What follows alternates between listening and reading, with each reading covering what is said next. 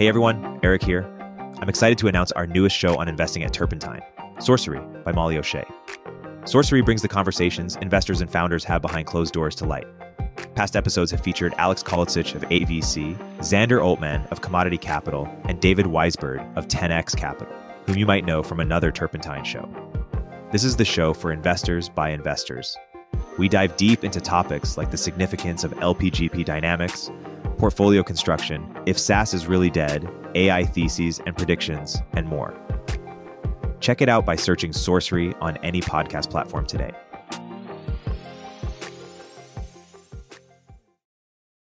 To me, this is 100% political theater.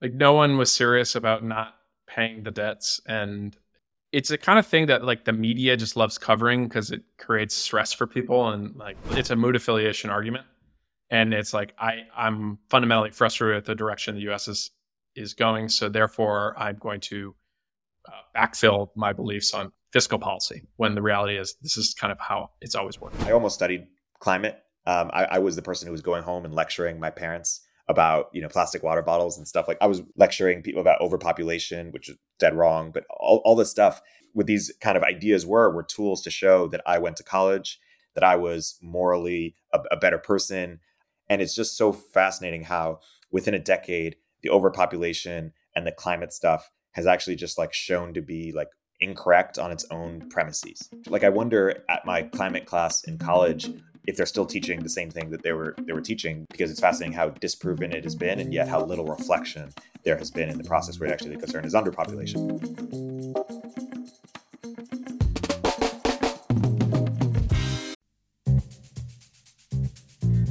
Hey everyone, Erik here. At Turpentine, we're building the first media outlet for tech people by tech people. We're the network behind the show you're listening to right now. We have a slate of hit shows across a range of topics and industries, from our AI and investing cluster of podcasts to shows that drive the conversation in tech with the most interesting thinkers, founders, investors, and influencers, like Econ 102 with Noah Smith. We're launching new shows every week, and we're looking for industry leading sponsors. If you think that might be you and your company, email me at ericaturpentine.co. That's E R I K at turpentine.co, and let's partner together. Let's get into it, Dan. Let's uh, let's start talking about the the Apple headset. Still rumor, but um, where there's a lot of smoke, there's probably a fire. Uh, it seems like Apple is going to be announcing their virtual reality headset next week. And it's at their WWDC event, which I think is important because that's developer focused, right? Like Apple traditionally has two big events a year WWDC, which happens in June. That's for people who are building apps within the entire Apple ecosystem, iOS being the dominant one. And then they announce new hardware typically in September. I think the original iPhone was announced in January and then was released in June, but but soon thereafter, Apple for the last decade has gotten into this kind of software updates are announced in June at WWDC, gives developers some time to get their apps ready for what inevitably becomes the new version of the iPhone in September. Um, and then there are other products that kind of sprinkle in. You know, sometimes they'll announce the the the new laptop or something that's more developer centric at WWDC. iPads can randomly just show up whenever, but Apple Apple's big product is the iPhone, right? And so the fact that they're doing a hardware announcement at WWDC, a it's it's a new platform, right? So it's like it's going to be. I think the the name that people are betting on is it's going to be called instead of iOS, it's going to be called Reality OS, and it's going to be a headset, so it's going to look like an Oculus Rift, but it's supposedly mixed reality, so that includes both virtual reality VR, where you, you kind of completely can't interact with the world you're in. And it's supposed to be kind of like internal.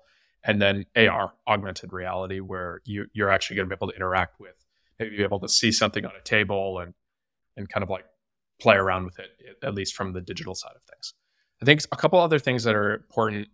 I'm, I'm like a big Apple watcher, have been for 20 years. So, uh, one, Apple's already laid the foundation for a lot of this stuff with what they call ARKit, and to date, most of it's been gimmicky. But if you want to try this on your iPhone right now, um, just use uh, type measurement into the phone for searching for the app. And if you haven't uninstalled it, there's a ruler that actually is pretty accurate. So you can kind of go to a part part of your room or a windowsill, press the button, move the phone, press it again, and then you can step back and you can actually see the um, the measurement in, in, kind of this augmented reality.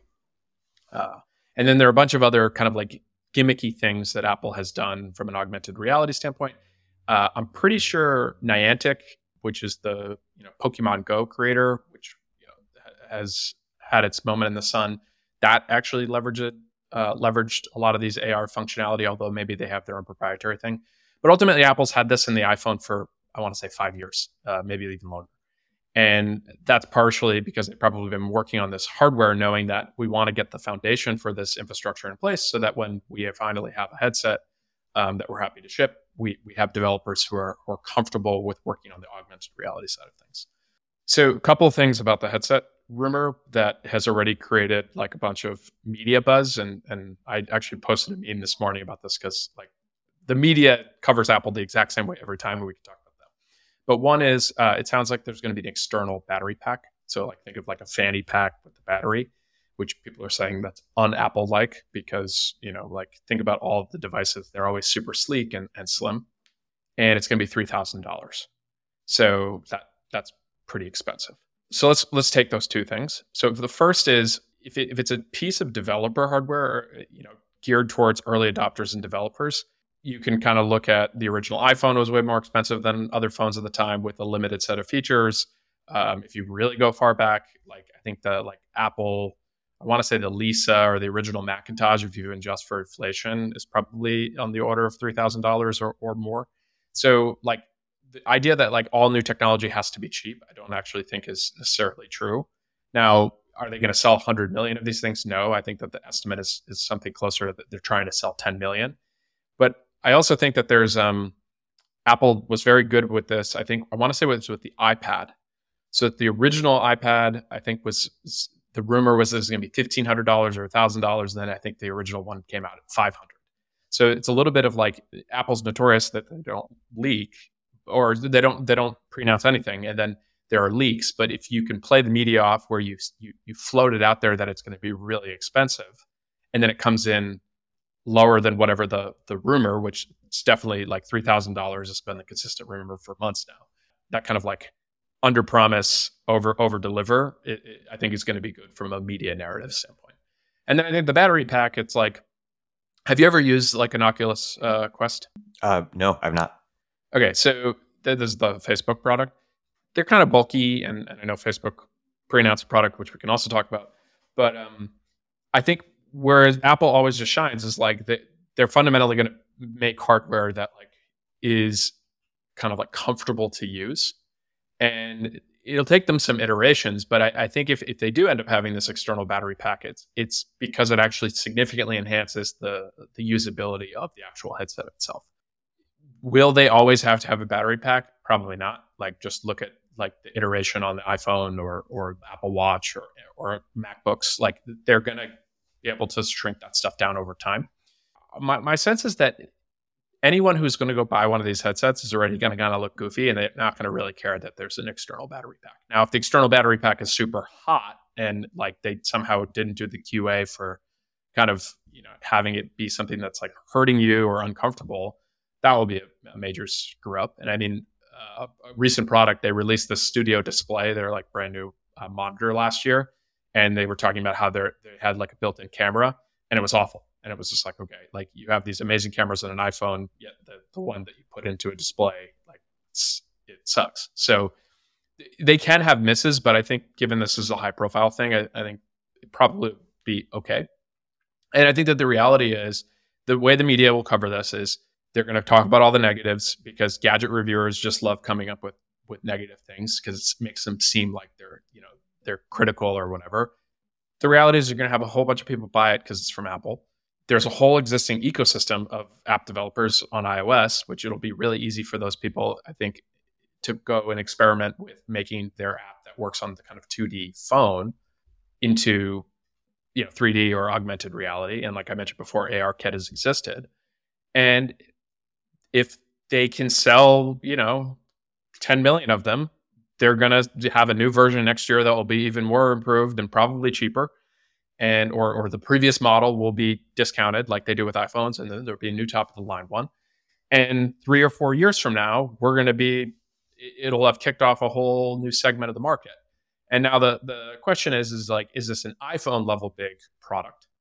Or is it call it Apple Watch or AirPods right? And and here's a fun thing. So just go Google AirPods revenue Apple into Google. And there's probably like one of the top results we'll talk about how much AirPods revenue Apple generates relative to like the size of entire companies, right? Like FAANG re- referred to Netflix at one point. AirPods is as big as Netflix, like as is like a business, right? And those are just headphones. And so I think like Apple sometimes like everything is always compared to the iPhone. And it's like, yeah, like it's the most successful consumer electronics product of, of the modern era. It, it's hard to unseat the the goat, right? But I think like something that is AirPods sized in terms of a market, like that's that's multi hundred billion dollars worth of market cap that will add to Apple, which at this point, a two trillion dollar company, it's like very hard to move the needle for them. And so, I think that um, the, you'll just watch all of the media coverage for the most part be really really negative. Uh, and then I actually think people who use the product will actually say it's like pretty good. And then as the app developers actually start to tinker around with it and play with it, that's where it's it's start going to start to get better. And, and then everything with Apple, it, will be like three or four generations later, it'll actually be pretty refined, and and they'll have solved a lot of the the, the common complaints. The New York Times had an article yesterday with like they're they, they've lumped Apple into this metaverse concept that Facebook created and it's it's you know something that's like the metaverse is is cooling and Apple's jumping right in. So first of all, Apple's never used the term metaverse. I think that there's been a couple of execs have mentioned at different points in, in speeches or whatever that they like they don't use the term metaverse. That's that's like Facebook's term. It's like pretty hardcore geeky. Um, comes from what, what book? Snow Snow Crash, right? Uh, yeah. So um, I think it's like the the media wants to portray Apple as the same as as like Facebook, and the reality is they're very different, right? Like they're a hardware and software vertically integrated company. Facebook is a software company that bought a hardware company. Um, and and here's a good example: Facebook, supposedly the market leader in VR, just pre-announced the Oculus, or I guess they don't call it the Oculus anymore, the Quest Three, and then they're going to release it in September, three days before this this you know Apple announcement is is coming out.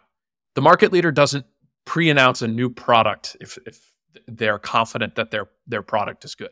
You do that because you want the media cycle to actually say, and Facebook's Quest forthcoming Quest 3, because the media is just going to try to do what it always does, where it's like iOS and Android, like that they're roughly equivalent. And it's like, no, Android is used more outside the US for sure. But the reality is, wealthy developed countries, specifically the US, like iOS is, is dominant yeah, I just would say to any listener, just look at the media coverage of this product, and then we can do a fast forward a year from now and see how it's well received with consumers. It's it's it's classic, like kind of like uh, media distortion because they're going to happen there. You said media covers Apple in a certain way. Is that is that the way? Is it is it always initially negative? They try to create drama, right? It's like, uh, oh, like there there have competitors like at their heels, and the reality is, it's like they, they've been writing that story about Android for I don't know a decade hasn't Apple's increased market share in the US, right? Because they've ultimately the original thing was it was just too expensive or it didn't have 3G or didn't have copy paste or the system isn't open, right? And so this is open versus closed ecosystems.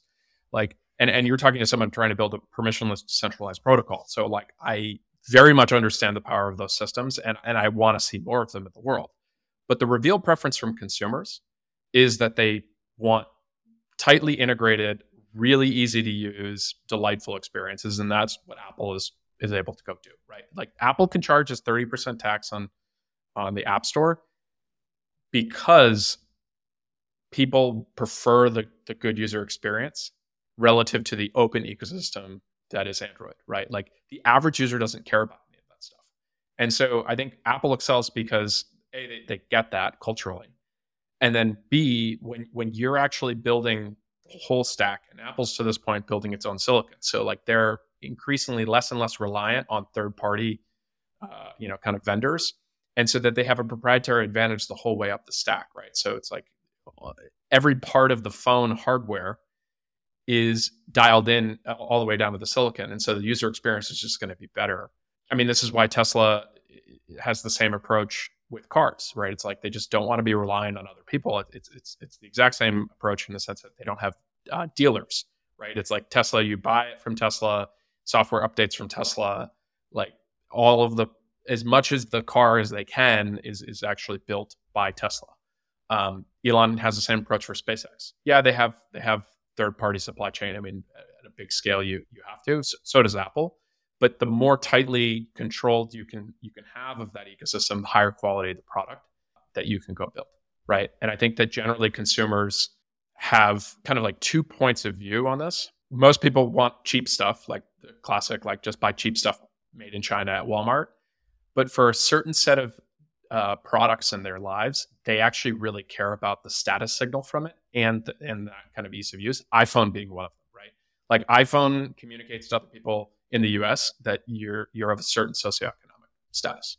It's just like kind of a a thing, and so I think like you and you know the classic green bubble, blue bubble, and and so I think that like figuring out where a product should be in that like, you know, it's like, do people actually just care about commodity or do they care about the higher status thing? And in the case of a phone where it's attached to you all the time, it's like kind of almost like an extension of your body.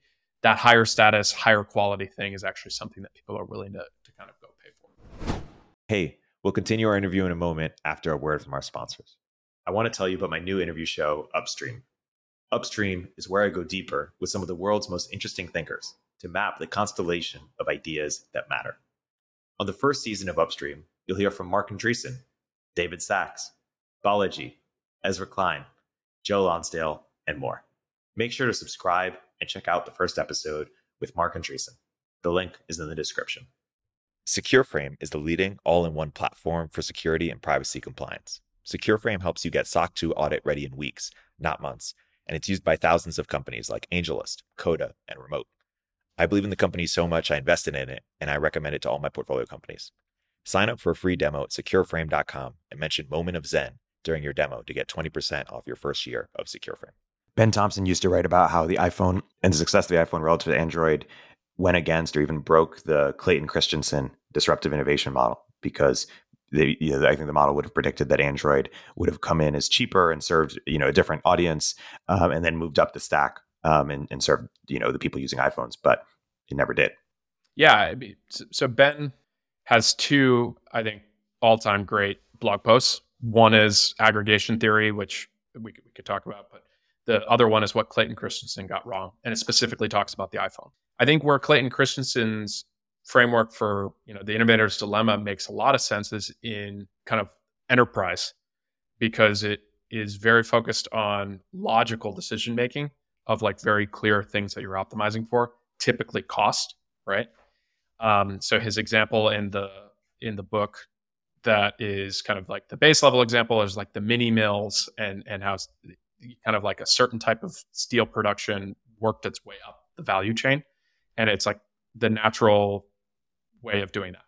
He then took the same thing and applied it to PCs, but I think where the PC analogy doesn't work is the PC analogy is this kind of weird quirk where you had Microsoft had the software layer and then Intel had the chip layer. And it, so basically the, all the value accrued to those two, mostly to Microsoft. But the kind of like delivery of the hardware, like Dell, Compaq, like the, the, the PC makers, basically that was a race to the bottom commodity business, like razor thin margins. And, and when he is writing kind of this like prediction for Android, the MacBook hadn't actually kind of taken off. Apple did not have their own custom silicon. So his view was okay, well, Apple's using all, all the off the shelf components. Other people are just going to come in and be able to, to leverage all of the, the cost curve that Apple's going to get in terms of whether it's like the ARM chips or the batteries or all that kind of stuff. And then the reality is, it's like a decade later, one consumer preference is actually something that is not as it's, a little bit more irrational from a kind of like not strictly just cost. It's like aesthetics, like how people make people emotionally feel. But then the second thing is Apple actually created a compounding advantage where more and more of the phone is proprietary at this point, and, and, and very much starting with the silicon. And Apple is, I think, some estimates usually are that they're one or two years ahead a lot of the time, just like from raw performance of their chips. It's like performance per watt, basically. So it's like with phones, you have to have like performance, but you also want it to be battery efficient. And Apple kind of like exceeds on, on both of those things. And so Samsung is stuck buying whatever like Qualcomm is working on, which tends to be behind. And I think that the lead is accelerating. And you're seeing this with like Apple Silicon now and Macs. And so, so yeah, I think like Ben nailed that, and he nailed it decade ago, basically. And and I think it's it's only continued to be right. I think one other thing about the headset is people have this kind of wrong frame in technology about the first mover advantage, and the reality is actually there are plenty of examples in these markets where the last mover is the one that actually ends up winning or, or resets the paradigm. Two, two examples. One is the iPhone, right? Like iPhone was not the first smartphone, but it redefined what a smartphone was, right? Everything. If you, there's like some great images online where you have the the smartphones pre iPhone, and then like within a year or two, everything just drops the keyboard because like the the pane of glass is clearly the right model for for what consumers want um, much to the chagrin of people who are really fast at typing on their BlackBerry. Uh, another one is Facebook, right? Facebook was not the the first social network. If anything, it was um, you know way behind MySpace, and I think people, you know, we're, we're calling it the college social network. Like, oh yeah, like this this is popular at colleges, but it won't necessarily scale. And actually, okay, like now it's three billion people use it a day, and it still exists years later, whereas most of those social networks from that era are all gone, right? If Facebook doesn't buy Instagram, potentially Facebook's already been replaced by something. So, so is this like first mover advantage is, I think it's situation specific. The thing with headset is like, yeah, Facebook's had Oculus since whenever, I don't know, 20, 2015, 2017. I, I actually don't remember when they acquired that company, but it has been not mainstream at all, right? And and Google tried a little bit of AI or uh, VR stuff. I think Sony with PlayStation, but I think you're going to quickly see it'll it'll just be like that that uh, iPhone image where like everything pre iPhone, like this is what smartphones look like, and then everything post. I think you're going to see the same thing happen. And I think that the other thing that that's tough for Facebook is what worked really well for Android and and and where where did Android really gain share? Gain share from like Nokia, Ericsson, like some of these like old school phone manufacturers who you know the, the little classic Nokia phones that were sold all over the world. Like those for the most part, people replace those with Android users. I think you're going to see probably the same thing in the sense. I mean, it's obviously a way smaller market today, but like I don't think Facebook has some advantage in a world where Apple's going to release this product and over the next two or three years, they're going to iterate. Samsung is probably where a bunch of the components that Facebook is, you know, building their, uh, you know, their their headset with today, because Samsung makes the me- memory, Samsung makes screens. They're just going to copy whatever Apple does, and so then they're going to have like an advantage because that's all in house for Samsung. And I think Google will have a natural interest in extending Android and by giving it away for free and allowing people to mod it like that ecosystem. And i and i want to even say that the the like meta quest operating system is based on android. I think it might be even be a fork. So it's not even like it's like that far off. So i think facebook is in a really really tough tough spot. Um, I, I admire the the willingness to go after this but i think it's like a they basically made their bed when they killed the their phone project and like building a hardware culture at a software company doesn't seem like it's actually done well. I mean, Microsoft is probably the most successful at it in the sense that they, I mean, I, Google to a certain degree, but I think Google really has, has excelled just at the, the, building the operating system and give it away for free. Whereas Microsoft, I mean, Xbox is a meaningful business line for them, and that, that's that's hardware based. Zuck has been obsessed with trying to own a platform since forever because you know he's just living on Apple territory. VR, AR, this is technology that has been, you know, look, looked forward to for decades. Literally, people have been trying for, you know, 30 years. And it's been much more disappointing than than AI and, and, and crypto. Um, and people have tried, they've spent decade plus working in it, and we we haven't really seen much yet. We're, we're talking about what we're about to see. But when you reflect on the last couple decades of this, is it the case that it just takes longer than you think, or did people get something wrong? Like, what is it going to take for for this to be you know really something and then two i guess when you reflect towards the future how do you think people are going to be using this? Like, w- what is going to be the the world in which this is prevalent, and what is that going to look like on a day to day level?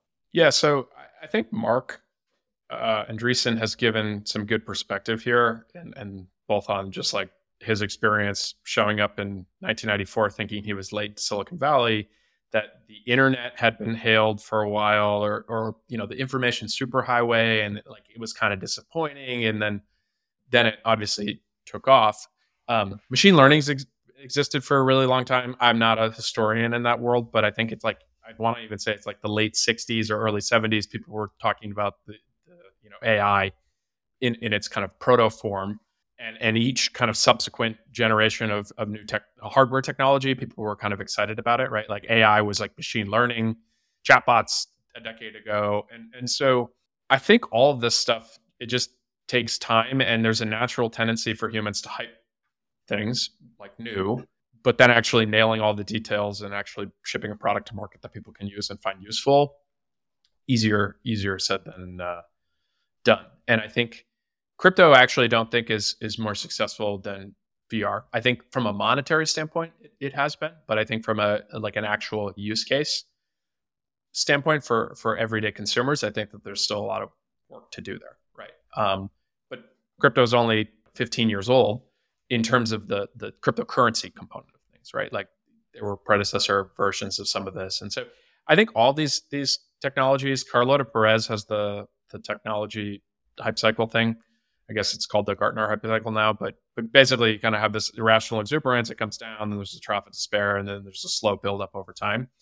I think what might be different about crypto is because it's so financialized, um, you you can actually have a lot of those loops. Whereas uh, something like VR, yeah, you have a company like Oculus come around or or Magic Leap, and then there's kind of like a big hype around it, and then it's like, wow, this is really hard. We need to go build it. Oculus didn't stay an independent company, right? Sold sold to Facebook, and and so kind of has existed in a research phase. Not to say that Facebook's not taking it seriously and, and hasn't made progress there.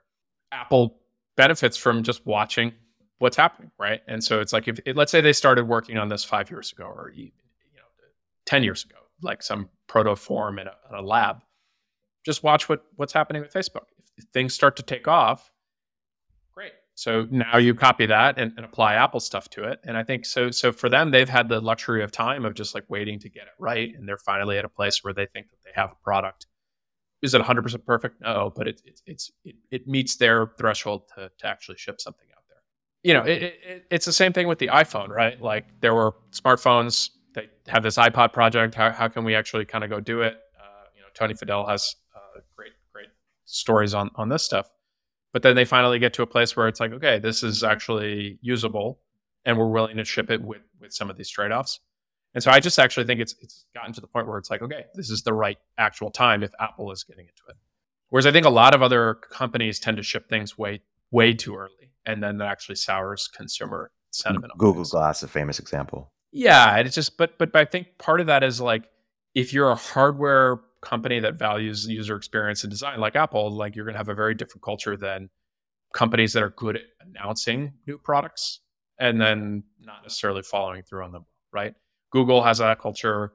Um, I didn't, I don't actually know where Facebook was on that. I, I think Facebook traditionally was like a little bit more like announce it when you're shipping it. But I think when you're in a moment of weakness, you're going to pre-announce things. Microsoft is really famous for this, where it's like Microsoft Research would have these insane video demos. If you like type Microsoft Research tech demo into Google. It's like all this stuff that all these like really brilliant people were working on, and then it kind of never got commercialized. It's actually a fun anecdote I saw recently that Satya Nadella like brought the head of Microsoft Research, and I think like Microsoft Research has been considered for a very long time, like maybe not as much um, more recent praise relative to you know some of the like Google X or you know Deep Brain or all this stuff, but it's the same problem. It's like you have these really smart people who are building the kind of like future in a lab but there's no like commercial incentive and like kind of there's corporate bureaucracy and like no one actually not invented here syndrome even within its own company um, whereas you have a, uh, a, hungry startup like ChatGPT or a, OpenAI, and they're able to out outcompete. Right? It's like transformers were invented by Google, and OpenAI was the one that actually realized that you could actually go commercialize this. The, the paradigm shifting moments happen by last movers a lot of times because they're able to have the luxury of observing how things have happened and then kind of taking the the lessons, both the good and the bad, mostly the bad, and then trying to kind of correct for that. To your point about like what does this world look like? I mean, predicting the future is always a little not that productive, but I think the rumors here have been that Apple has some version of FaceTime that they're excited about. I think if it's like with those memojis, I think it's going to be kind of gimmicky, just like people making fun of Zuck for the you know, Meta Horizons avatar in front of the Eiffel Tower. But I do think um, virtual presence, so the ability for you to actually have uh, a Zoom call that feels more in the same room. And Google actually has a technology that doesn't even involve a headset. It's like kind of this TV that they have. I forget the name of the, the project. You can. Do you think we're wearing headsets a significant amount of time, or is it not really? If I was to guess, I don't think it's replacing the average knowledge worker's workflow anytime soon. But I do see the ability for this to be one. I think um, developers, uh, if if they want to be able to play around with kind of like call it infinite screen real estate, assuming it's the fidelity is there, uh, that could be pretty interesting. And I think contrast it to to Meta, which I think like they they have some like you can in theory do code editing in in, in that, but the reality is Meta then is dependent on a, a computer that they don't control, whereas Apple is going to have the full stack of a MacBook, right? And so you can imagine like the next generation of the MacBook has some special chip. Here's a good example. Most people don't realize that AirPods actually have a different chip than just Bluetooth that is like an ultra wideband chip. So this is a custom silicon Apple's made for AirPods that can communicate to other, uh, you know, uh, iPhones or, or MacBooks.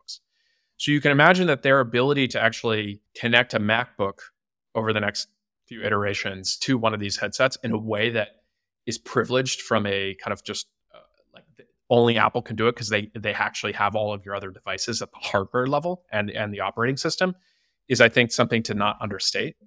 And so if, if you can actually get the resolution there and a developer can actually start using this in a different way that makes them more productive, then I, th- I think that that's a class of people that will adopt this relatively quickly. Uh, I think that there's the Google Glass like AR version of things, and maybe there's some niche use cases that that people start to play around with. But I think honestly, the the awkwardness factor is a huge, huge deal, and so developers working in a room or around other developers, that they're going to probably be fine with it. I also think the entertainment thing here, here's something that Facebook doesn't have. Like they've dabbled in entertainment stuff. Apple has like I think they won an Academy Award for the whatever film about blind people or something last year, and they have like award-winning TV shows, right? Ted Lasso and things like that. So all of that, plus the fact that they just did this MLS deal, and and I think that they now have like one of the other major sports leagues. They they might have something, maybe MLB or something. So they're to be able to go and take all this proprietary content and actually adapt it to this headset in a way that Meta trying to convince the studios in Hollywood to do stuff, right? It's like, eh, okay, you're not that big, but Apple can just do it and just say we're gonna we're gonna do it as a way to grow the, the headset volume. I think that that that's pretty powerful. Apple has a huge music app right? So you could imagine some visualization where I can now go Apple Classical, and instead of like having to be in a major city, like I, I went to the LA Phil recently at the Walt Disney Theater. Amazing experience, right? I'm not even a classical music person, just kind of being there for the culture.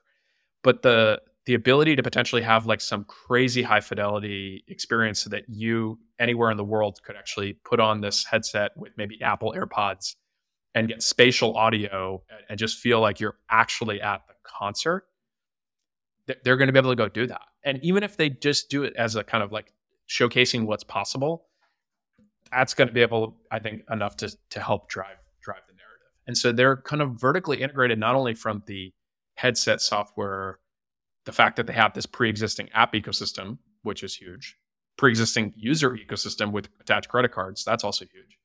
But then they also have all this content that um, that they've been building, and so I, I, I think it's going to be a massive success, and and the time frame we can debate, but I think if five years from now we look back, it's just like oh, that was so obvious that this was going to be another kind of iPhone-like moment eh, relative to VR AR, Now, whether or not the headset is something that every American or you know every developed world person has, and then there's like a cheaper version for people around the world, that I I don't have as good of an idea. Maybe maybe it's like the Mac, right, or or AirPods or uh, the watch. So still still a massive business, but maybe not the same size as the iPhone. So if if AI uh, you know augments or replaces kind of human cognition, um, and it gives everyone a doctor or lawyer, kind of you know whatever uh, expertise they they they need, you think what VR, AR, or what sort of mixed reality does is it collapses um, kind of like location or remote, like we're always together uh, in a similar fidelity way, even if we're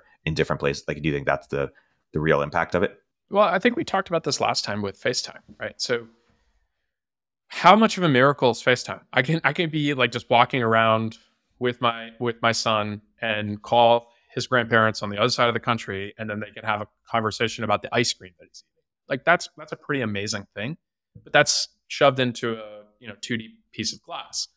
My sense is if if they can nail the, and this is a big if, this concept of the uncanny valley, where you know like digital representations of people traditionally, just like humans, are extremely dialed in on like, okay, this this something is off, right? All the micro expressions that we have, it's just very hard to do. But I think of a, a world where fast forward, just kind of like the hardware continues to improve, the AI continues to improve. Like look at Midjourney like 5.1 versus Midjourney, you know, three. It's just insane. And so take Midjourney. There's this company, Runway ML. I'm not an investor in any of these things, by the way, just kind of observations. So assume assume Runway ML, which is the video one, or or others get better and better. Like think of like the Zoom or Google Meet touch up that they do. Like it's only just going to get that much better. And so you can imagine now, like, and and here's where Apple's can start to do like crazy stuff. You know how you kind of do that thing with your head uh, when you're setting Face ID up when a new iPhone I think that that uh, the phone actually has a lidar detector, which means it's shooting all these like little lasers at your face to like actually get some level of depth. And I think that that's been available in ARKit for a while.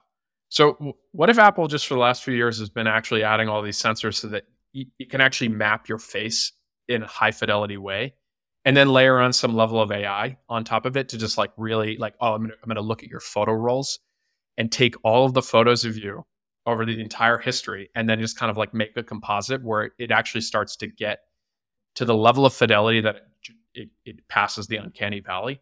And so now I can have a headset on, but then the two of us can actually be having a call and, and, and you feel there and the latency is like good. Like this is all a lot of big what ifs, but but if you just actually start to think all the pieces that Apple has available to be able to go do this and, and, and the ability that they can ship a new version of the iPhone with a new sensor specifically to help for this kind of stuff. Just no, no one has that ability. And so I, I I'm I'm bullish on it. Like I think it'll be people overestimate its its its likelihood to happen in the short term. Like, and I think that's an area that critics will be right in the sense that it is weird and it's like, oh, okay, I'd rather be on a Zoom call than you, you know the the VR FaceTime.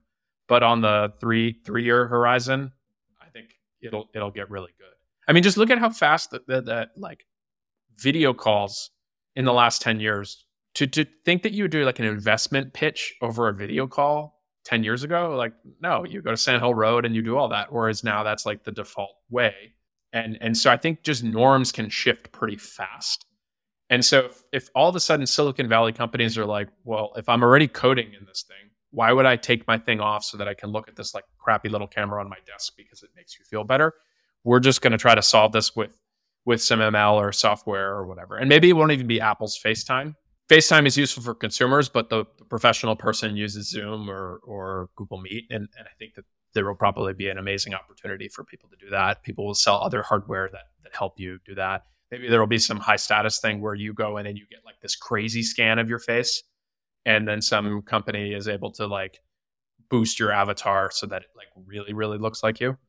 We were talking about Apple I want to talk more about Facebook slash Meta. They've made a couple of massive bets over the past few years. One in the crypto space with Libra, and the other, obviously, with the the metaverse. You know, kudos to the man in the arena. You know, disclaimers aside, and and they've been doing phenomenal. You know, I remember in December we were in Puerto Rico, and you're like, hey, people are really bearish on on Meta right now, but I'm I'm making a bet there, and and that proved accurate. But re- reflect on these two. What were these two bets? Like, what was the thinking at the time?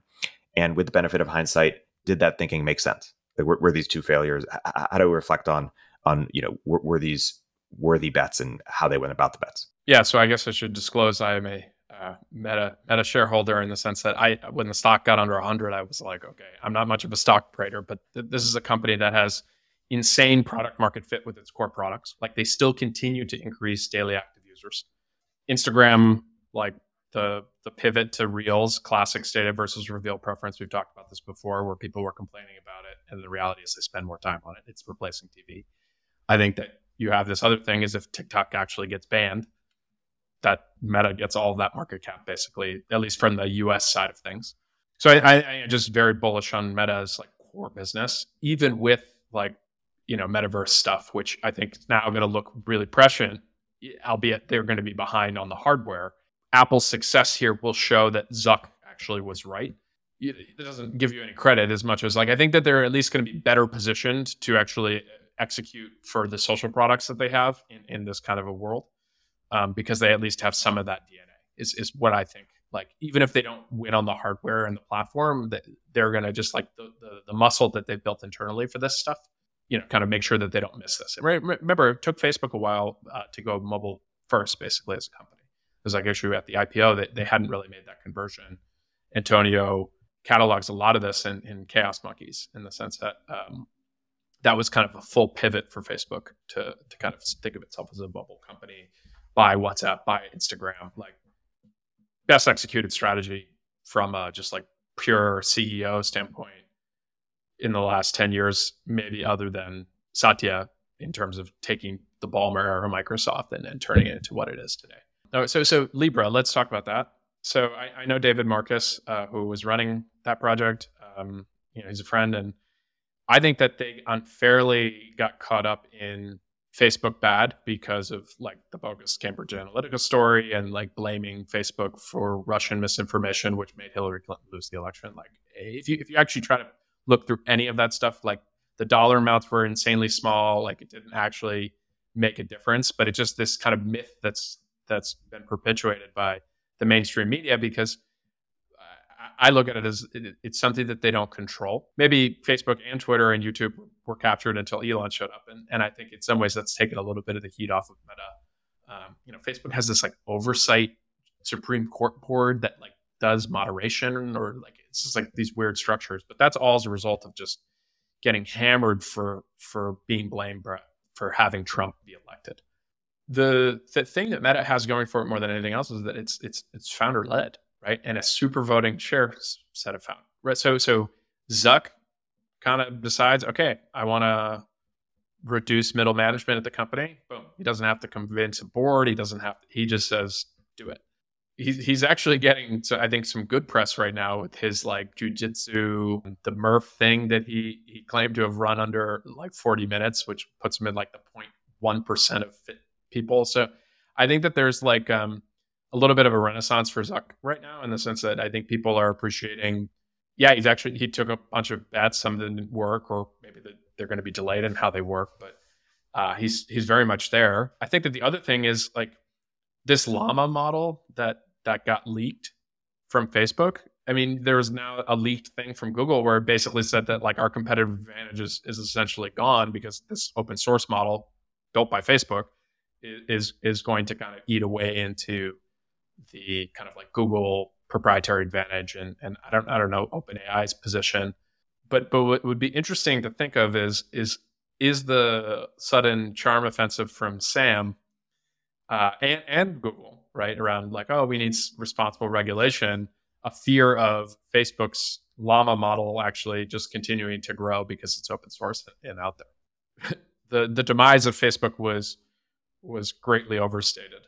Um, and I think it's it's very online people, the types of people who like to to gripe about Facebook on Twitter, who are really not core, uh, you know, Facebook users to begin with. It's like okay, like the average American loves Instagram. If you were at Facebook, what, what would you have done differently?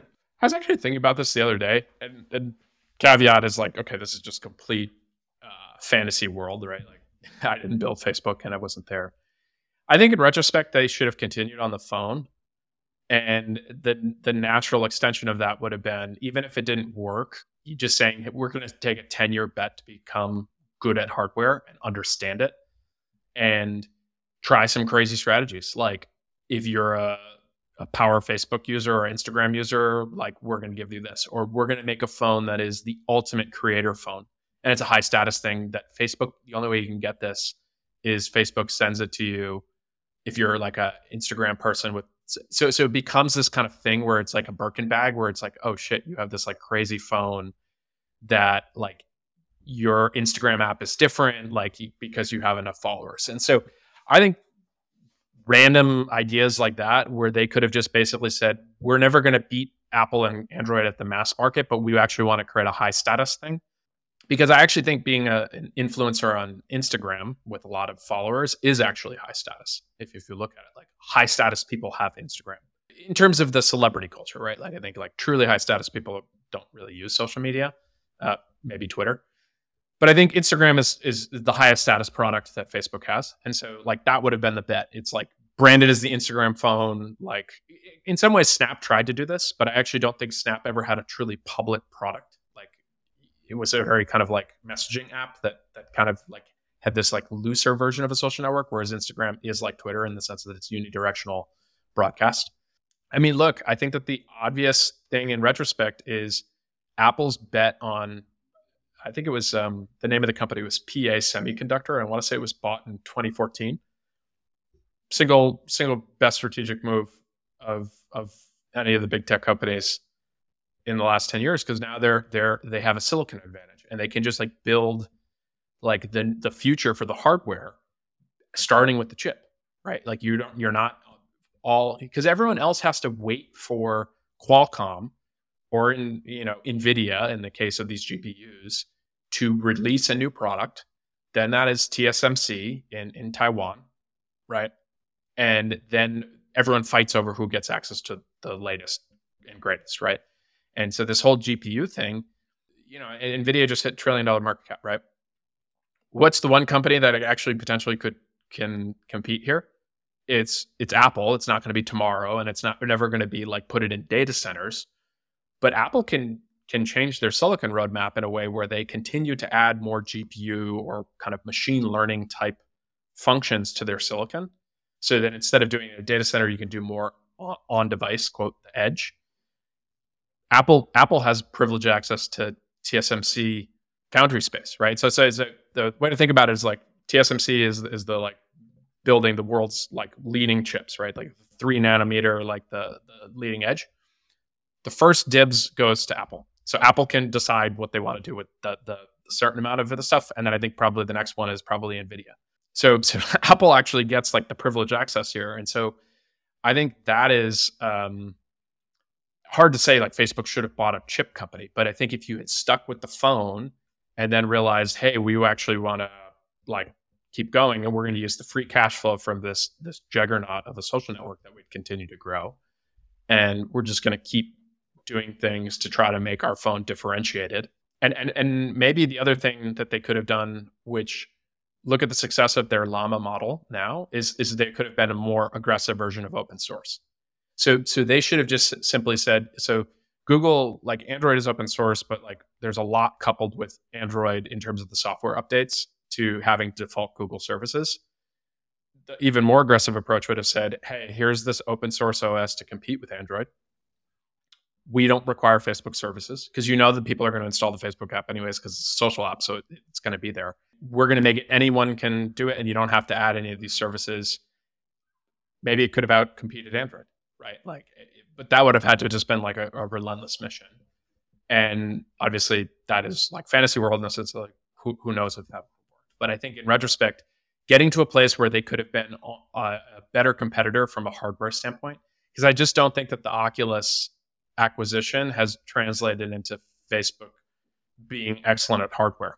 And I think now they're potentially going to be in a commodity game with Android and Samsung and everybody else that's not Apple. Would you have made a different play in in, in crypto? You know, there's a, there's real hope that pay, you know they would be a big player in payments. I wouldn't have made a big announcement about it. So I was at Coinbase in 2018 when they they announced it.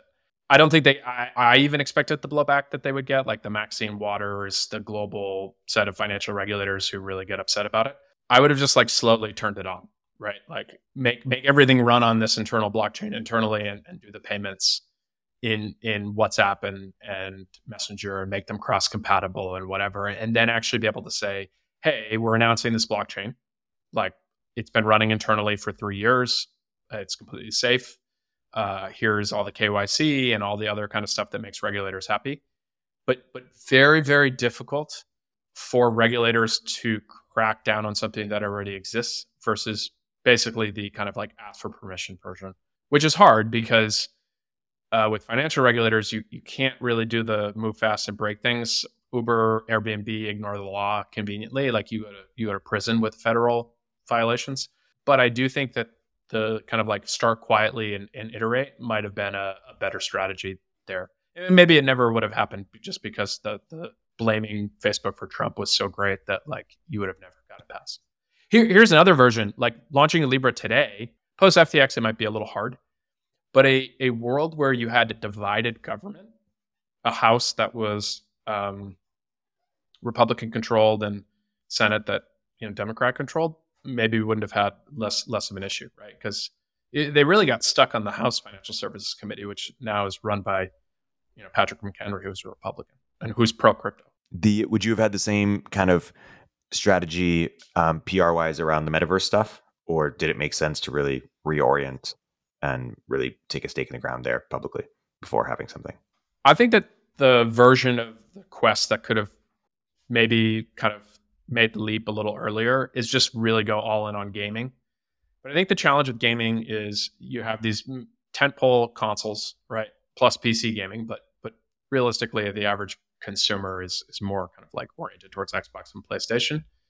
And you have these big titles. I mean, this is why Microsoft is buying, you know, Activision Blizzard, and like you, you kind of lock up these these marquee names like Call of Duty or you know the games that Nintendo has. Obviously, Zelda is a good example that just got released, and like I want to say the Switch is a ten year old platform, so it's not even the technology as much as the the IP is actually the thing that can that can really drive sales. And so, is Facebook going to be able to go build the IP or or a gaming culture to be able to go do that? Probably not. But maybe there's a version where like I don't know, maybe they would have bought Epic and Fortnite now like is there and I think Epic has um, Unreal Engine, I'm pretty sure. Is is like Unity and Unreal are I think the two two ways to make games and Epic has had a huge fight with Apple and so that could have naturally been something and Tim Sweeney, who who runs Epic, is is pretty pretty legit uh, from just like having built games. But I don't know. I think it, I think it's really hard because I think it, my my mental model for this is very much the Treo BlackBerry until the iPhone, and then like once that happens, like the game's off and, and everyone's going to switch over. And the reality with that is also like when Apple has this hardware and it's going to continue to iterate, you're going to have the big AAA game developers invest time because that market size is going to get bigger and bigger. And, and so they'll probably have like really cool titles, right? Like Call of Duty actually in VR. That's really good. And I actually don't even know if Call of Duty is in VR right now, but maybe some experimental mode. Zooming out in this conversation we had offline before around sort of closed versus open ecosystems, it's interesting to think about, you know, what are kind of when a closed ecosystem wins versus open ecosystem. Like in um, both with the original kind of you know Web 1.0 and with with crypto, there were people who were trying to you know move to private blockchains and the you know sort of the blockchain not Bitcoin movement, and then also there was uh, you know the idea that uh, the open internet would never work and it would have to be private, and so open ecosystems went out there. But then in other sort of with Web 2.0, um, you know, closed ecosystems uh, won. I'm, I'm curious how you reflect on on sort of the closed versus open ecosystems and in, in different uh, different analogies.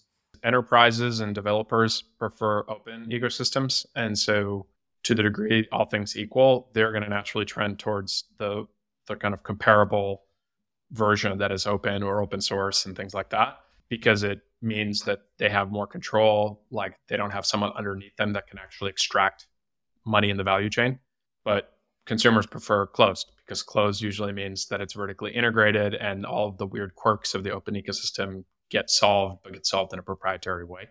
I think the only example of this of a mass appeal consumer product uh, that is a an open-ish ecosystem we can get into the merits of it, is email.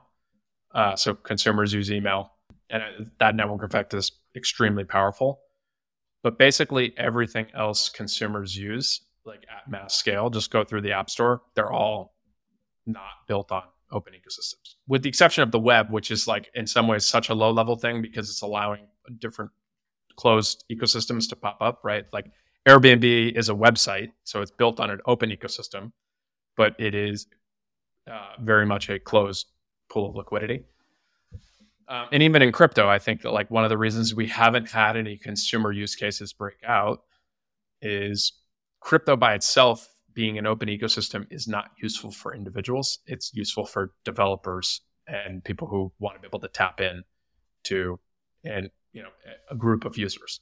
And so this is actually something foundational for our thinking with Farcaster is so the goal is to build a protocol, right? A protocol with a billion plus people using it every day. That long long term mission. It take us a while to get there. If if that's what you're trying to do, the only way you're going to get there is you have dozens, hundreds, thousands of apps and services building different uh, experiences, right? Some of them are competing, others are orthogonal at all different scales, venture backed, independent developer, completely open source, you know, nonprofit. In, in in that world, so to in order to build that ecosystem, what is the thing that the developer regardless, right? Like the venture backed or the indie developer, what are they most interested in? They want people to use their software, right? Like for the profit seeking, like that's how you make money. And for maybe a less, you know, like a nonprofit seeking, it's it's building something and then having people use it. There's there's a lot of satisfaction and status that you get out. Our our view is the only thing that's going to attract developers to Farcaster is if we get a group of users that are there and using the app every day, right? Like the thing for a social protocol that's interesting is daily active users. And so in order to do that though, users don't use a protocol, they use an app. So we've actually built an end user application, right? Like you can use Warpcast, our app, uh, and it feels just like Twitter for the most part, right? With a, a different set of features and, and, diverging more and more over time. But that's the way we've gotten to 10,000 people on the protocol, and, and some percentage of those people are using the protocol every day, which has now started to attract some group of developers that are kind of interested in getting those those users to potentially use their app, and then kind of a bet on the future that the, the protocol will grow. And I think that that is why Apple's been so successful with the iPhone as a developer platform, is not because um, people want to pay the 30% tax or have these draconian rules around like you can do this or you can't do that, right? Like they would much prefer Android or something a little bit more kind of open ecosystem, right? And Fred Wilson has a very famous post about this, like from the earlier days of mobile, why he prefers Android. He's, to, to his credit, he still uses Android, but but he's like, oh, the open ecosystem is going to win, right? And this is part of that Clayton Christensen thing. Is is the the challenge though is the people who have money predominantly use iPhones, and the people who spend money on apps uh, use iPhones, and the people who, if you don't spend money, who are good for advertisers, use iPhones. So, from a monetization standpoint, developers focus on iPhones. That's why most apps, when they start, if they don't do both, they do iPhone first, right? Snap, very famous for that. Instagram was very famous for that. We, we did that even with um, Warpcast is iOS first. And and so I think the challenge is e- even though the open ecosystem appeals to the developer, and so if you're a developer who uses the phone, you're going to probably want something more open. The average user doesn't care. Like they like for them, the technology is like more invisible in the sense that it's like it, it's it's like helping them accomplish a certain set of things. So it's really about who, who can create the best experience and and whether open or you know can match the experience of closed. Yeah, and look, these things build on each other. I, I brought the the example of Airbnb being a closed experience built on top of the open web, right? But there's there's like you can go through all the different layers, right? So Windows was a completely closed experience as an operating system. And then Apple comes along and has grown its share, and, and Google the same, built on like core, like Unix, Linux, right? So it's like a more open system underneath proprietary operating system on top that you can only get for their devices.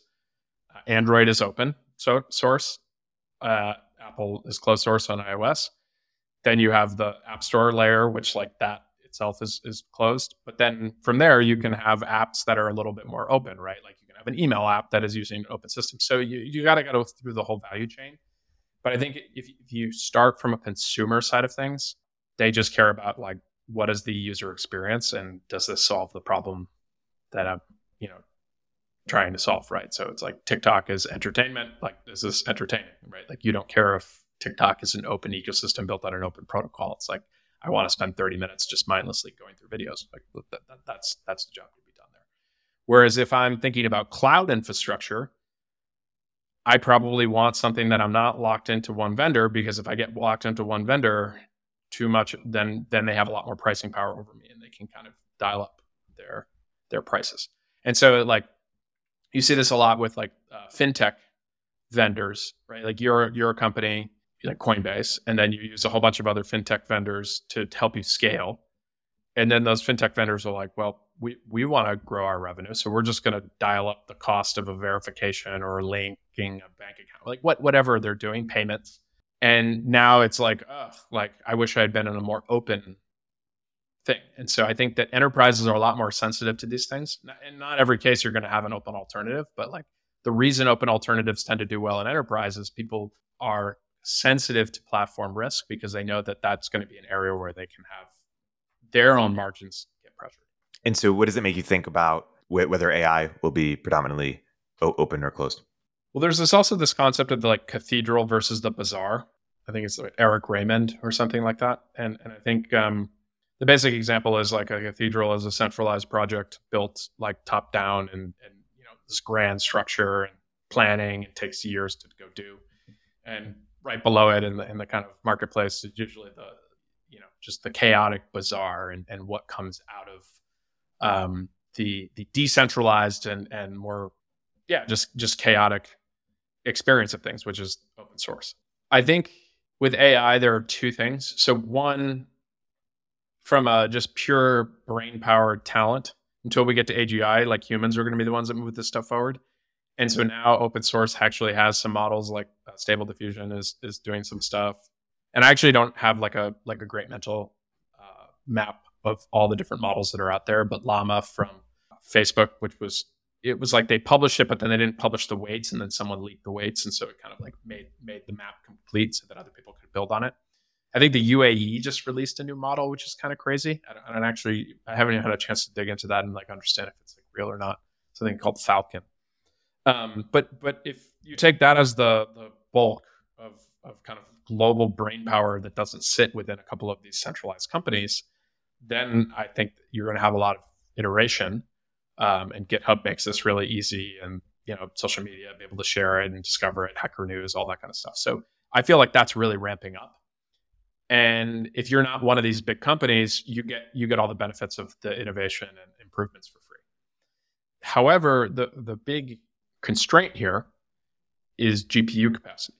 And GPU capacity is being tied up by the big guys who already have privileged relationships with whether it's the, chip foundries themselves, like uh, TSMC, or or the you know NVIDIA, who's actually making the actual finished product in terms of the thing that you're going to sell and has the CUDA architecture thing. And so if if you know Microsoft and uh, OpenAI and Google and Facebook um, are able to just kind of buy 80 to 90% of the new capacity that comes online in the next few years, then it's going to be really hard. Assuming you believe that the, the only breakthroughs are just going to be a linear increase in the amount of GPU against the new, newest models, then the, the closed ecosystems are probably going to do do better um, from the breakthrough stuff. That said, I think like if you use Clayton Christensen's uh, Innovator's Dilemma, there's probably not going to be a great market for like the simple way to think about it is like chat gpt 3 is cheaper to use and that's why it's like you get that and then gpt 4 they limit the number of queries and you can imagine 5 and 6 like it's just going to be more and more expensive for the, the versions. Whereas the the lower end stuff like the market for that is just completely commoditized by the open source uh, world and so the open source world is going to actually work its way up the, the value chain. As things get either more efficient or there's just more gpus in the world not controlled by the big guys. Let's talk about the debt ceiling. What what's the, that debate? What's actually happening there? How should we think about it? Yeah, look, To me, this is 100% political theater. Like no one was serious about not paying the debts and it's a kind of thing that like the media just loves covering because it creates stress for people and like you know like oh the you know the market thinks that there's going to potential for default and the the ratings agencies might downgrade the debt and like all this kind of stuff that's just it doesn't actually matter. If they had passed the bill a month ago no one would be making a big fuss. They passed the bill last night. The the debts you know the, like we would have run out of money by the 5th so so they passed it two more days from now or you know like monday like is that is that that much worse? No. So so now it's just like a, a function of it's it's like people are bored and is something to do. Basically the like the hardcore conservatives don't like it. The hardcore progressives don't like it so it, it it's just kind of standard you know business as usual washington where like a, a like the establishment group of people like continued on with doing stuff and there's like a bunch of theater and, and kind of people doing Twitter threads about it. But I think like there's a lot of, and, and we talked Balaji about this, it's like, oh, the US debt is unsustainable. So, first of all, debt is relative, right? So, we are not Weimar Germany. There is no version of uh, the UK or, or France or the US or other powers that are in a stronger position out of World War One. We are also, so we're the reserve currency. So, like when we print more money, it actually inflates away all the debts and you have to have a shift in how people park their money. And yeah, you can find some random articles. The media that we don't trust then writes about uh, you know people using the yuan or something to displace the reserve currency, and we're using that as as uh, as fact. And I think that like the reality is like if you're uh, a, a large pool of capital outside of the U.S., where do you stick your money? If if if the U.S. is you know, printing too much money or the debt is out of control. There's no great place. Right. So so if, if there's no great place, you're probably going to put it in an American big tech that has AI, right? Because that's that's productive. Like I think it's like since the beginning of the year, the S and P 500 is up, you know, ten percent or fifteen percent, and then like the big four, big five are up sixty percent, right? And it's like okay, so where is that dynamism anywhere else in the world? Like, is there a company in Europe that's? I mean, Europe is trying to ban uh, AI, right? Like they're shutting down nuclear plants. So, so the, like the money is going to be parked where there is growth and where where the money can grow. And like China had it for a moment, and then they started, you know, disappearing CEOs and them, having them fall out of balconies. And so, like, I, I think outside of finding growth in other places, people are going to continue to put their money in, in the US which means like if you put it in a US stock, the government can tax those companies, which means it, they can they can continue to fund the debt. And so I I think like I'm sympathetic. I've been in crypto for 10 years that, to the argument that like, oh, crypto is the solution to this. But the revealed preference from large pools of capital is they're not going and parking their money as a hedge, right? Like we, we've just run into several different crises uh, around the dollar, right? Like inflation, um, and then the banking crisis that we just had, and then we just had this. Where's the where's the Bitcoin pump? People want to think of the U.S. as like a household, and like what advice you give to like to be a normal middle class person is like don't have too much debt, like you don't live beyond your means. That's not practical advice for the world superpower that also is the reserve currency and also has the basically the kind of only area in the world where there's actual real meaningful innovation that you can put into a capital market structure that actually has a rule of law behind it right so it's like yes china has some innovation not a place most people want to park money in terms of like tbd if you can actually get get the money out and so that can change but until you give me like credible place that can actually absorb lots of capital where people are excited about the, the growth potential of it it's going to be the U.S. And so the U.S. can continue to print money. Chamath said our debt to GDP ratio will be closer to 200 than it will be to 50. We'll get to you. You believe that? Yeah, I actually I don't agree with Chamath on a bunch of things, but I heard that clip and like I mean he he eviscerated Friedberg. Friedberg takes the point of view where the Dalio book, which extremely conflicted, Dalio has like a big China bowl. it's it's like oh well empires in the past it's like oh okay so we're, are we are we really to just try to say like history rhymes and repeats and and like just because Ray Dalio had a research assistant take like how did the Dutch Empire fall it's like okay like I, I think that there are a few other things here at play you know we're we're living in a world where the technology difference between different superpowers is is pretty significant and and and I'll fully admit like the Chinese actually are probably the most interesting competitor of the U.S. You know, obviously since the Soviet Union, but in terms of like, okay, this hypersonic missile stuff, like that's potentially a, a technology advancement that the U.S. doesn't have. We we have SpaceX. We're, we're I think making progress on on on the next frontier space, which potentially also can be weaponized faster than anybody else, and we're not even having to do it at the national level. Like we're we're letting uh, venture funded companies fund it right? Yeah, we, we, we pay them some amount from NASA, but at this point, SpaceX is is increasingly more and more diversified in terms of just serving commercial customers through Starlink. People, it's a mood affiliation argument, and it's like I I'm fundamentally frustrated with the direction the U.S. is is going, so therefore I'm going to uh, backfill my beliefs on on on fiscal policy when the reality is this is kind of how it's always worked. We've said mood affiliation a few times in, in this podcast. It's it's worth uh, defining it. But by that, do you mean this idea that people just have this kind of like, uh, you know, are you my enemy? Are you my ally? Like they have this gut emotion about something, and they use reason and uh, to kind of backfill their emotional feeling on something. Yeah, it's totally it's it's uh, Tyler Cowen's work, but just like mood affiliation. I, I think it's it's um it's kind of like a subtle neg right? Like you're not like if I if I was to be like, oh, that's just mood affiliation, like you don't even know how to respond to that. But if you actually think about what that means, it's just like, okay, I want to feel this way, so therefore, I'm going to like come up with a set of beliefs to to to support it. Like climate change is mood affiliation. No one actually is is that detailed in science. Like a very very small percentage of people are, right? But like you, you can't tell me you read Unsettled and then read the most like pro climate change book Al Gore. If you didn't have a pre-existing opinion and know what the politics were and at all uh, kind of look at that and go oh maybe, maybe there's like um, some more work to be done here to figure things out. And, and, remember unsettled that book is written by obama's climate czar. So it wasn't like it was like some crazy republican guy. Like it, it, it, it he like worked for obama. And so like mood affiliation is just like oh like I'm a I'm a good liberal. Like good liberals believe in in saving the planet, and climate change is is bad for the planet, so therefore I'm going to go do that.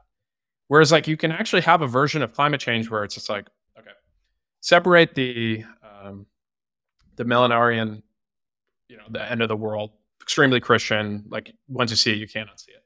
If if you just like, there are actually a bunch of premises that I think are useful. So one, like a world where we have electric vehicles that we and, and, lower dependence on fossil fuels that further reduces our dependency on a bunch of countries that frankly behave badly and and are not really kind of like American values or we, we want to kind of be beholden to, right?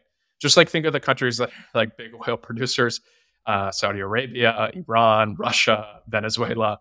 Like let's let's get out of that business completely. And even better, we could be exporting all of the oil that we have and actually be, you know, bringing more more uh, money into the U.S. Like that, that would be a kind of like big win. Uh, second thing, air pollution. So Patrick Collison has this amazing thing on his website, which I was astounded that he has like such a great personal website, given that he's running Stripe. But there's, um, if you just like, I think it's like Google Patrick Collison pollution. This is like a universal issue. I don't think you could find any Republicans or uh, Democrats who would really disagree with this idea that like, wow, like pollution seems to be killing people early, right? Like people are worried about like rising sea levels. Pollution kills like people prematurely, like in, in the like millions or I don't know, maybe it's in the tens of millions per year globally. Like, let's get rid of air pollution. Where is most of the air pollution coming from? It's a lot of it's because we're using fossil fuels for for our energy production, right?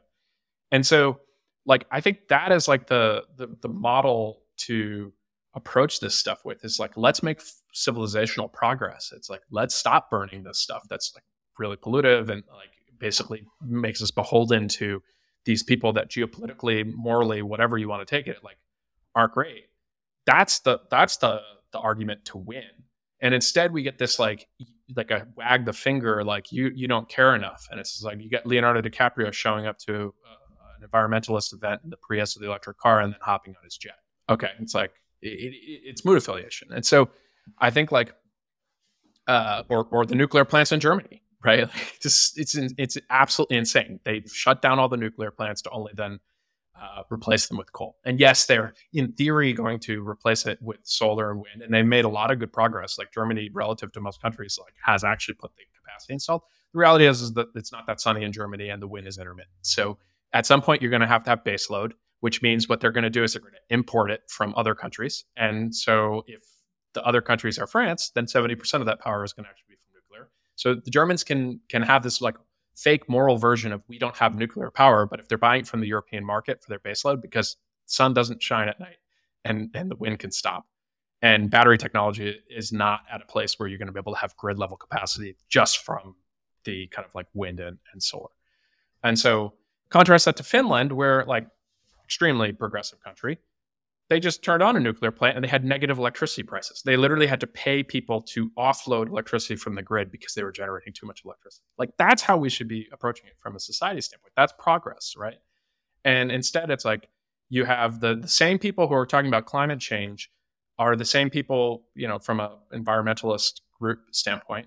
They're, they're the ones su- supporting NEPA, CEQA in California, you can't build housing. All that stuff is that's all red tape that's put in place in the 60s for, for some good intentions, right? Like the, the silent spring, like the the bird eggs dying because of what is I think DDT or use of so it's like and then the Clean Air Act, which by the way is, is put in place by Richard Nixon, so not like the paragon of of uh, progressive values there, but but it should be a we should have a cleaner world, a less polluted world but like the fact that people want to shut down nuclear power plants in the US and then they don't want to actually go build, you know, new, new stuff, like, uh, you know, I have no no patience for these people. But that that's mood affiliation. It reminds me of this blog post by uh, Scott Alexander, Slate Star Codex, called uh, "I Can Tolerate Anything About the Outgroup," and he he, he chronicles in that post how um, when Margaret Thatcher died, people were so mad they were more mad at when Osama bin Laden died. And he's asking himself, why do people hate Margaret Thatcher more than Osama bin Laden? And um, it's because Margaret Thatcher is the is or they hate Donald Trump more than he, he's the outgroup, right? Whereas Osama bin Laden is just a guy in a you know in in another country, and so it's this idea that we're not rational um, as it relates to you know our allies and enemies or, or views. And another example is like you know this idea that ideas like when we evaluate a concept or, or evaluate what's true, our brain isn't naturally like you know super rational in terms of what what is actually true and looking for truth first. We have to train our brain to do that. What our brain is using ideas for is to give us more status. Basically, I, I was someone who I almost studied climate. Um, I, I was the person who was going home and lecturing my parents about you know plastic water bottles and stuff like I was you know lecturing people about overpopulation, which is dead wrong, but all all this stuff. And with these t- what these kind of ideas were were tools to show that I went to college, that I was uh, you know in, at fancy college, my parents didn't, that I was morally a, a, better person. And you know you see this with with vaccines too in terms of how it switched. Like as soon as someone of a lower status believes something, I want to separate, uh, you know, distinguish my status by believing the opposite of, of, of that thing. And it's just so fascinating how within a decade the overpopulation and the climate stuff has actually just like shown to be like incorrect on its own premises. And um, like you know, I remember back, you know, there was all this uproar about the U.S. not signing the Paris Treaty. Like we were seen as not not being forward on climate when the U.S. is the only major country to hit its targets as a result of fracking, which people hate hated, right? And so that really just popped the bubble. And has there been any sort of reflection? Like I wonder at my climate class in college if they're still teaching the same thing that they were they were teaching the the problems of of overpopulation and how we needed to you know get off of, you know not not pursue nuclear and um and and, and all this stuff because it's fascinating how disproven it has been and yet how little reflection there has been in the process where actually the concern is underpopulation. You're right in the sense that it's it's left coded. It's it's it's in group statusing like it's, it's trying to show how sophisticated, how much you care, like what, the components of woke ideology is about like you're acknowledging the kind of like set of things that this group cares about and, and you're paying homage to that. That's what people do when they go to church right? So it's, a, it's an ideology that you're you're part of and it's, it's very tightly coupled to the professional managerial class. So if you if you uh, live in a coastal city like these things are important to show that you're sophisticated right? It's going to help you from a dating standpoint it's going to like a job standpoint like you you have to play that game for the most part you cannot be an outgroup person winning within the professional managerial structure. With with climate change, I want to point out there there's like I don't want this to turn into this like this is climate change denials. Like temperatures have increased. Like, do we have an exact reason for why? No, like it's not actually settled. The book I think does a pretty good job of that. Should we be reducing our, our dependence on fossil fuels? I think that independently, regardless of whether it's contributing to climate change, yes, that, that, that seems like a logical and actually beneficial thing to society for a variety of different reasons, right? And so that's where I think it's like being able to just step back and separate things for their component parts and not necessarily have to get everything beamed down to you by like a, a party platform and an ideology. That that that in my view, that's freedom. Like you you don't have to like say, oh, I'm a Republican, I'm a Democrat. Like it's just like, no, I'm me. I can kind of evaluate each thing and I can go as far as I want in terms of getting informed about it and then and then come to a, a point of view, right? Um, like we talked with Michelle, I don't think most people want to spend the time to do that, right? Like they're we're all status seeking monkeys and basically what we're looking for are what are the shortcuts to getting status okay if i parrot this set of beliefs coming from a small set of whether publications or accounts on twitter or, or you know high status friends that i have my status increases. And status w- within a tribe and because we all want to be part of part of communities and communities used to be bonded around things outside of political beliefs like maybe religious beliefs as you know people don't bond over religion or a lot of elites or you know people who went to college don't don't bond over religion.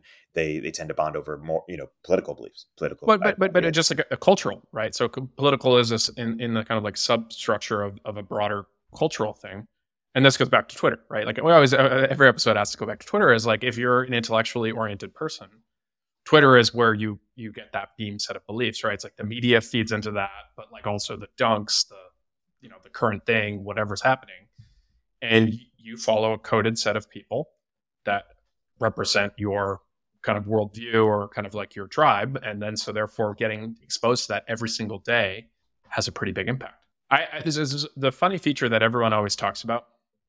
I want to say Josh Elman actually most recently put put this out it's, you're completely capable of doing this on Farcaster, and and I think some of the other decentralized social media companies, because ultimately it just matters about like is the graph open, but it's the ability to view the world through someone else's eyes, and and it's a little tricky because some people like don't really follow that many people, and they use lists, so you don't know what their lists are. But like just make the the posit that people are following kind of like the people that they're mood affiliated.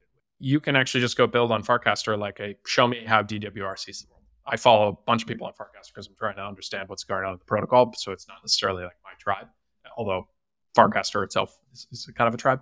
But a, a, version of you, if you could do this with my Twitter graph, then you can actually see kind of what I get exposed to. The one wrinkle though is that the more there are algorithmic feeds, which are based not on who you follow, but your revealed preference of who you bookmark, who you like, how many times you watch that weird video, then then it gets harder and harder to observe per person. And the only company like in the world that actually knows that is is um, you know the the person providing. I do want to close by referencing a tweet that you alluded to last week, or reading a tweet. It's the Zach Cantor tweet where he says uh, one huge drawback of nuclear power is that it doesn't dismantle the systems of oppression; it only produces clean energy.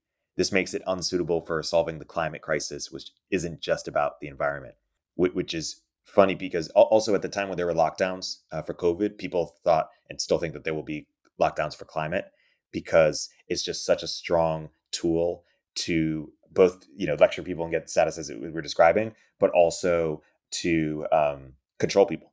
Um, and so when you have something that can both be uh, a device, uh, it's like a, it's a wedge issue that you can use to get other things, whether it's control or whether it's sort of you know more government funding for sort of you know or anti promote anti capitalism some way, and so that's why people are are dubious of when it's used in the wrong way.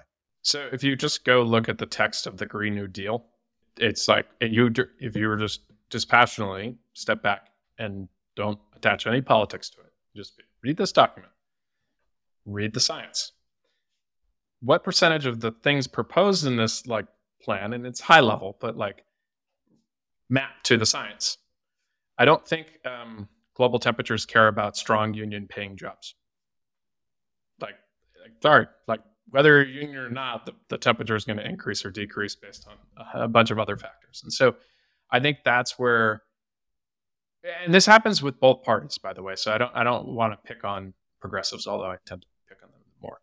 Is is it's just politics, and so like people are going to wrap it up in whatever sells, and then get gets you know passed. And so um, in the case of the Green New Deal, I don't think that would ever happen, but you know crazier things happen. I mean, Obama had a supermajority, right? Like imagine imagine Biden with an actual supermajority, 60 60 Democratic senators.